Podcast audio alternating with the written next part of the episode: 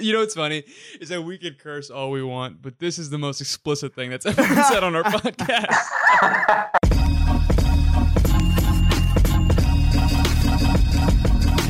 My name's Mohnish, and I'm your main host.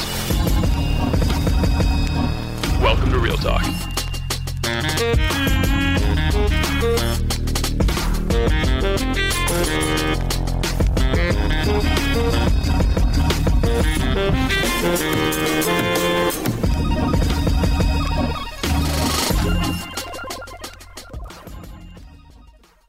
Music.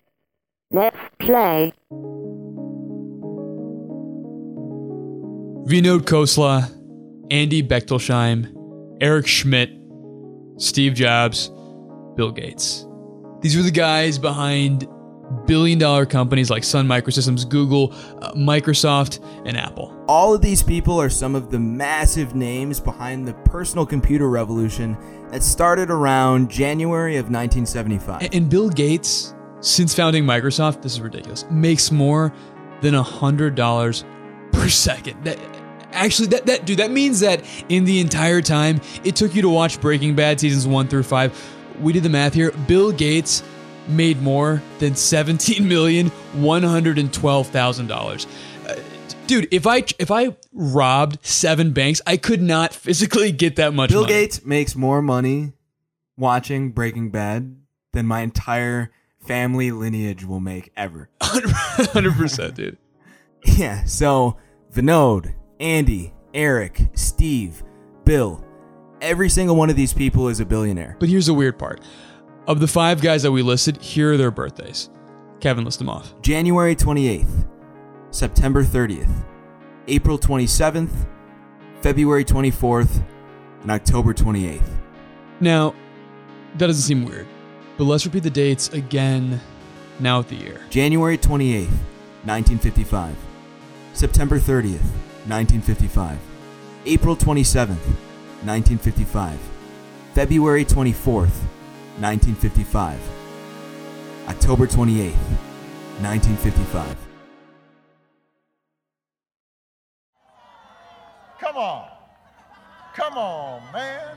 Every guy, Vinod, uh, Andy, Eric, Steve, Bill, was born in 1955, and, and you might have no idea what to make of that. But to understand why 1955 is so important, I need to explain something else. And it starts with the story of a guy. Cool. Can you guys hear me okay? Can you see me Yeah, okay? okay, so we have bars from you. Kevin, say something? Hello. All right, sweet. We are good to go. Now, the first guy I heard, his name's Ted Gonder. And Ted is an average, right? He's the kind of guy that gets to go through airport security without taking off his shoes because he's been background checked by the FBI, right? Meanwhile, I get tackled the second I enter the airport by TSA. But here's the thing I'm sitting down with Ted because if you look at his professional life, this guy, this guy seems unbelievably lucky. But here's the question Can you invent your own luck? Can you go from unlucky to lucky? Ted's story starts when he was a grumpy teenager and his mom made him go to a conference. Why did you think you were never going to go to college, real quick? Well, because I was a shithead, remember? I didn't know what, like, what's college? Like, my parents never talked about college. It was just this, like, big blank thing. So every day I would wake up and I'd go to class and I'd be like, for what? Like, what's this for? I don't know. I don't care. Like, I'm not interested in what people are talking about. I don't know why I'm learning this. I don't know where I'm headed. I don't even know what lies beyond this graduation thing everyone talks about. So what the hell's the point? And um, when I went to this conference, I think what was most most powerful for me, uh, just exposing students to like what their life can look like. What are the different crazy, awesome routes that it can take? There were people at this conference that like worked in the White House, that were like investigative journalists, that were photographers and like for National Geographic, and they would just talk about their day to day. And there were things that they would say where I was like, "Wow, that's awesome! I didn't know that I could do that as an adult." Because my mom's a nurse and my dad's a computer. like I didn't, I didn't wake up and look at what they're doing for a living and think, "Man, that's phenomenally interesting. I want to just do what they do." I never had exposure. And after this conference, Ted got his act together. He went to college, and one day he noticed something. So I'd go to class with these like Nobel laureate Ivy League type professors, and then I'd like walk around this beautiful campus and hop on public transportation and go like four blocks away and see kids my age walking around with a brown bag full of liquor at like 10 in the morning and you know you see currency exchanges foreclosed homes abandoned cars boarded up businesses and you're just wondering like what's up with this inequity? And so we just thought that the one of the simplest things we could do to make a difference would be to start a start a tutoring initiative focused on money topics. That tutoring initiative became the company MoneyThink. And then one day he took advantage of something. MoneyThink, it's growing as this big student organization, uh, and we're working in like 30 something high schools.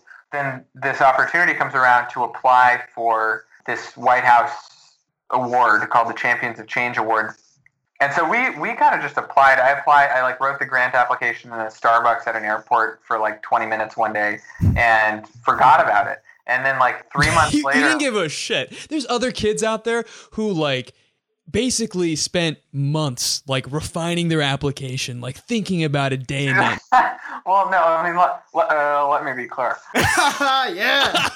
Uh, there was no money attached to it, and I knew it was super competitive. So, frankly, I wasn't thinking like oh my god, this is my shot. Like, I was thinking like, ah, it's the White House. It's like way cooler people are applying. Like if I ever get a call, like it's whatever. But I ended up uh, getting a call from an unidentified number uh, like three or four months later, and they're like, we've chosen a final 15, and in order to get to the top five and actually come out here, you've got to win this online voting contest. And so for like a whole week, like my friends, co-founders, everybody involved, and I like just dropped everything and drank Red Bulls and spammed everyone we knew to vote for this thing. Of course, when he got the phone call, he had basically the average excitement of a teenage schoolgirl who just found $14 million worth of Hello Kitty memorabilia in the middle of her mom's garage. Oh, I like lost it. I think I was hooting and hollering, and uh, basically decided to just like not go to class for a week, uh, and paid the consequences later. But you got to do what you got to do. It's funny because me and Kevin are like, I'm full, and then we won't go to class for a week. so, I'm tired. a few Red Bulls later, uh, Ted is locked in. He and his company, MoneyThink, get to go to the White House to try and win this competition and bring it back home. I asked him if he was nervous that day. Oh yeah, I was like super nervous. Like the You're whole just shitting bricks. not bricks. No, it was it was it was definitely not that solid.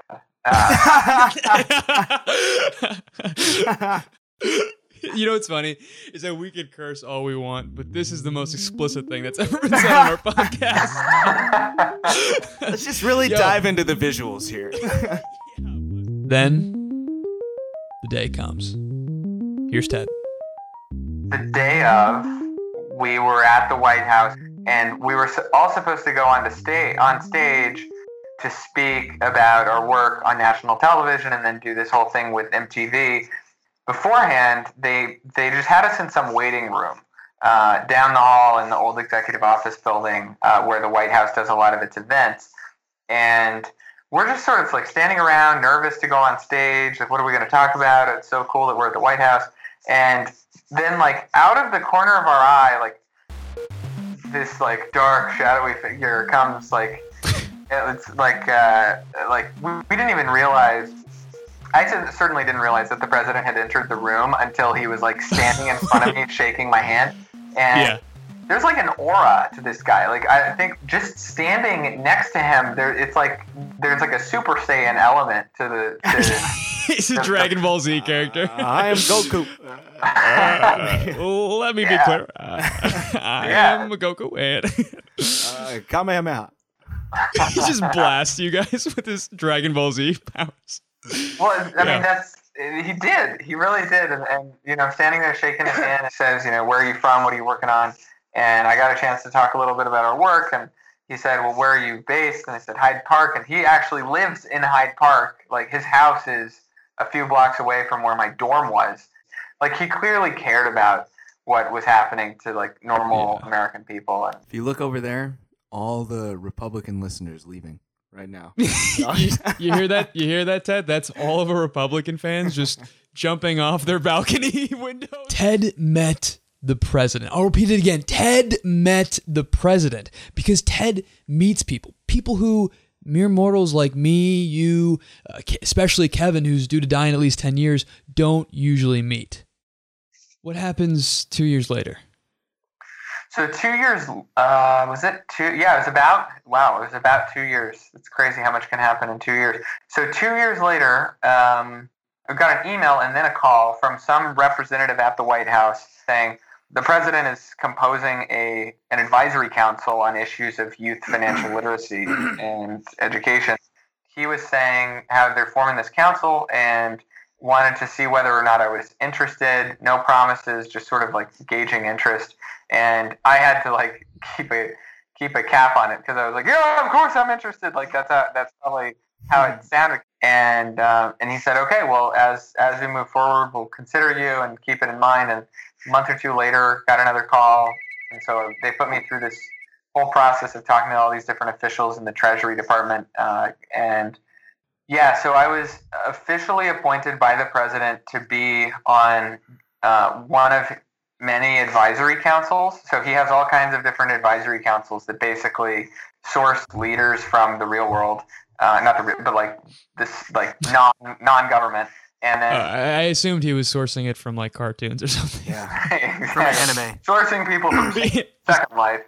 Uh, you know, Second Life. He's is got a team of Second Life robots who are just doing his work. There's a couple couple World of Warcraft characters in there too. There's a giant orc working in it. We need a level 90 mage for this council. Now, there's three possible options here that can explain why Ted is so lucky. Right? Option number one Ted is just inherently lucky. Option number two Ted was so smart that he finagled his way into the White House. Option number three Ted's sexual prowess is so incredible that Obama personally requested to shake his hand. But what if there was a fourth option?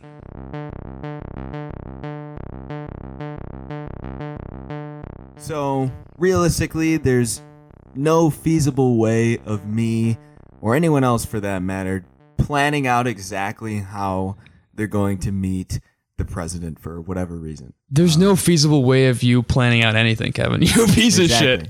No, I have an incredibly low IQ and uh, low social skills as well. yeah.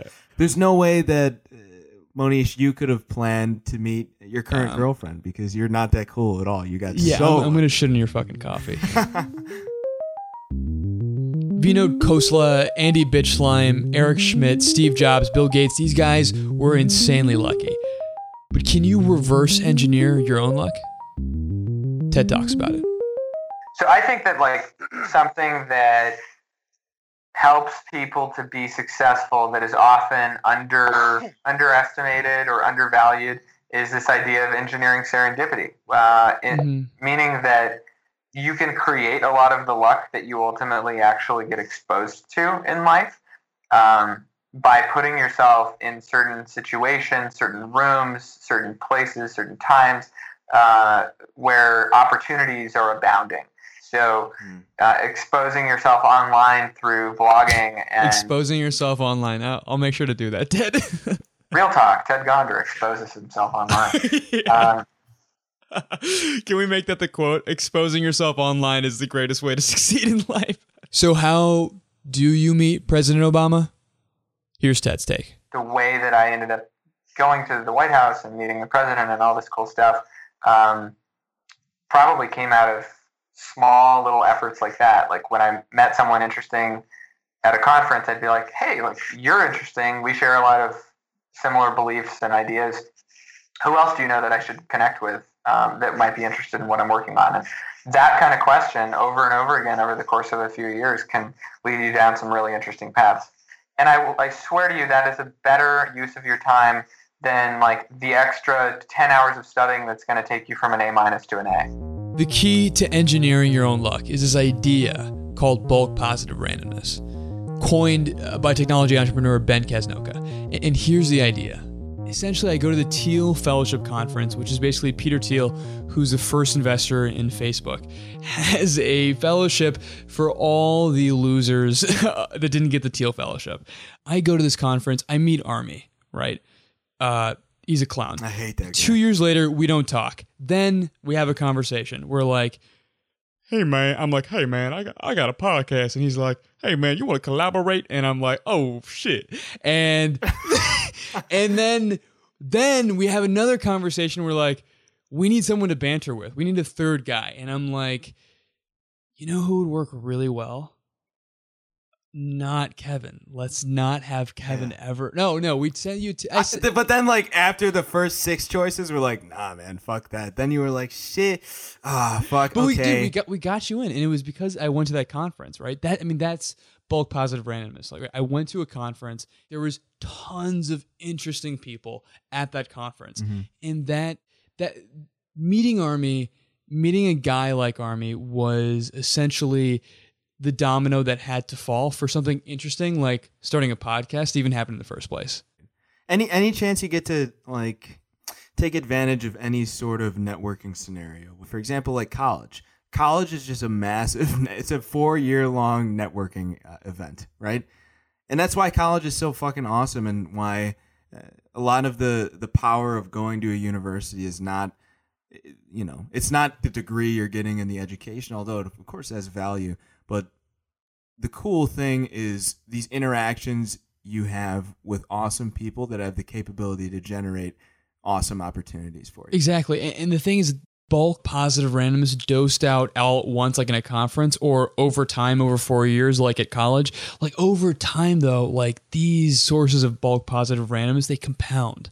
Right. And the mm-hmm. one thing about chance and luck that you can control is the number of at bats you have. Right. Like even a, a weighted coin that's weighted toward failure, if you flip it enough, it flips on success. Right. Like, it, dude, if you are super bad at, you know, making uh, free throws, right? And you make three, and you shoot 300 free throws, you're bound to make one. The second thing is that it has to be high quality and you have to act on it. It- it- the quality of the randomness, like that matters, right? Like you can read Green Eggs and Ham, or you could read Outliers by Malcolm Gladwell, right? Like the likelihood that an idea from Outliers will change your life and your thinking is exponentially higher than an idea from Green Eggs and Ham, right? In fact, if you were to read Green Eggs and Ham, you might get misinformation because you'd be like, Green eggs? Oh, eggs are green. And then you would die of some sort Yeah, of yeah. yeah, because you'd be eating rotten eggs. oh, I love these They're- they're eggs. so good. Dude, when I pitched to work for free for like that author, Ryan Holiday, first of all, I just stumbled on his writing, right? Like I was just reading blogs and I stumbled on his writing randomly, right? But I loved it and then I pitched him and then he said yes, right? And that that just doing that like opened up his network to a ton of authors, right? That's the thing. You can't just expose yourself to randomness and then not act on it. Like mm-hmm. imagine if you have a book f- you don't read it right or you have a conference ticket and you don't go to it or you can you have a ticket to fly to a country and you don't go right the crucial point is that to make this all work Mhm. you have to act on it in the first place Music. Let's play. This brings us back to 1955. Vinod Khosla, Andy Buzzardfeed, Eric Schmidt, Steve Jobs, Bill Gates. And the big question uh, why were all these guys born in 1955? Because in January of 1975, the Altair 8800, a personal computer, was featured in Popular Electronics. And it was basically a big piece of shit box with a bunch of blinking lights on it.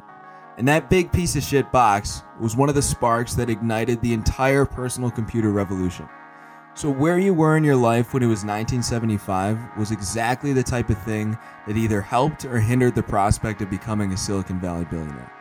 Like, say you were 26 when it was January of 1975.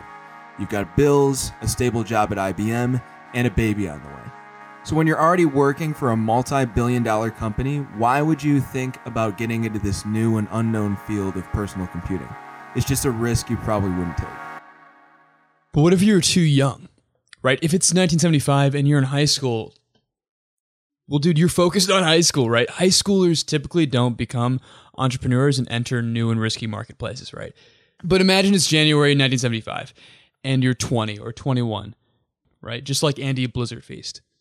If you were 20 in 1975, you could take advantage of the major economic shift that was personal computing because when you're 20, I mean, when you're 20, that's a perfect age where you can risk job security in favor of entrepreneurship because you have that kind of flexibility. And if you're 20 in 1975, do you know what year you have to be born in? That's right, 1955.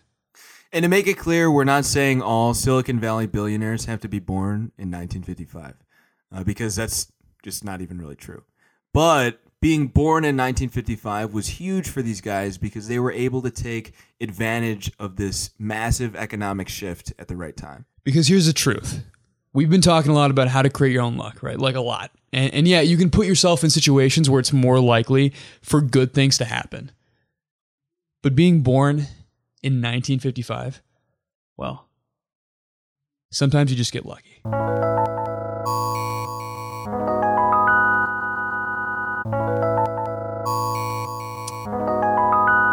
When you started MoneyThink, did you have any idea that you would get to meet the president? No, I mean it was like a pipe dream. And when you met the president, did you think that you would be on his advisory council? Did you ever No did you way. predict that? Absolutely not. It's pretty cool, right? Yeah, I It's mean, pretty I, awesome. I think it's so incredible, like to think. I mean, I could. I mean, I don't know. Like, it's hard to say when you're still in college, but I'll bet you, you guys too. Like in two or three years, if I were to ask you, hey, ten years ago, when you were in like freshman in high school or an eighth grader, do you think you would be where you are today? And what, wherever you end up, you'll probably say, no way. I don't think that my life could have taken the turns that it's taken. I don't think that I could have met the people I've ended up meeting. And it's just unbelievable how life really unfolds more. It kind of it, it unfurls and unfolds and unpacks itself. It's not so much of a like planning process that our parents and teachers make us think it is. A lot less is outside of our control than we think. But the way that we respond to the events that happen to us is always completely within our control. And um, that that kind of that was a breakthrough in my thinking. I think that uh, uh, helped me sort of. Probably ended up helping me take advantage of opportunities that came up um, when they did, rather than trying to plot it all out from the beginning.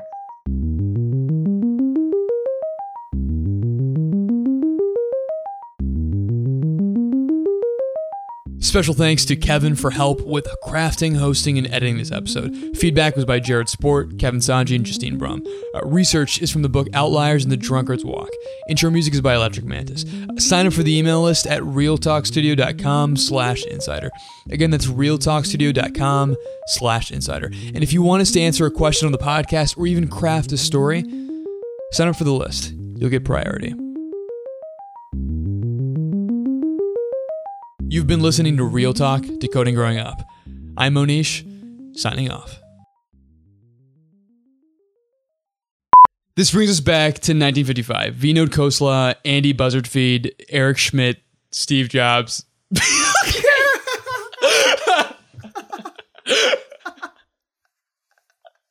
That's so funny. All right.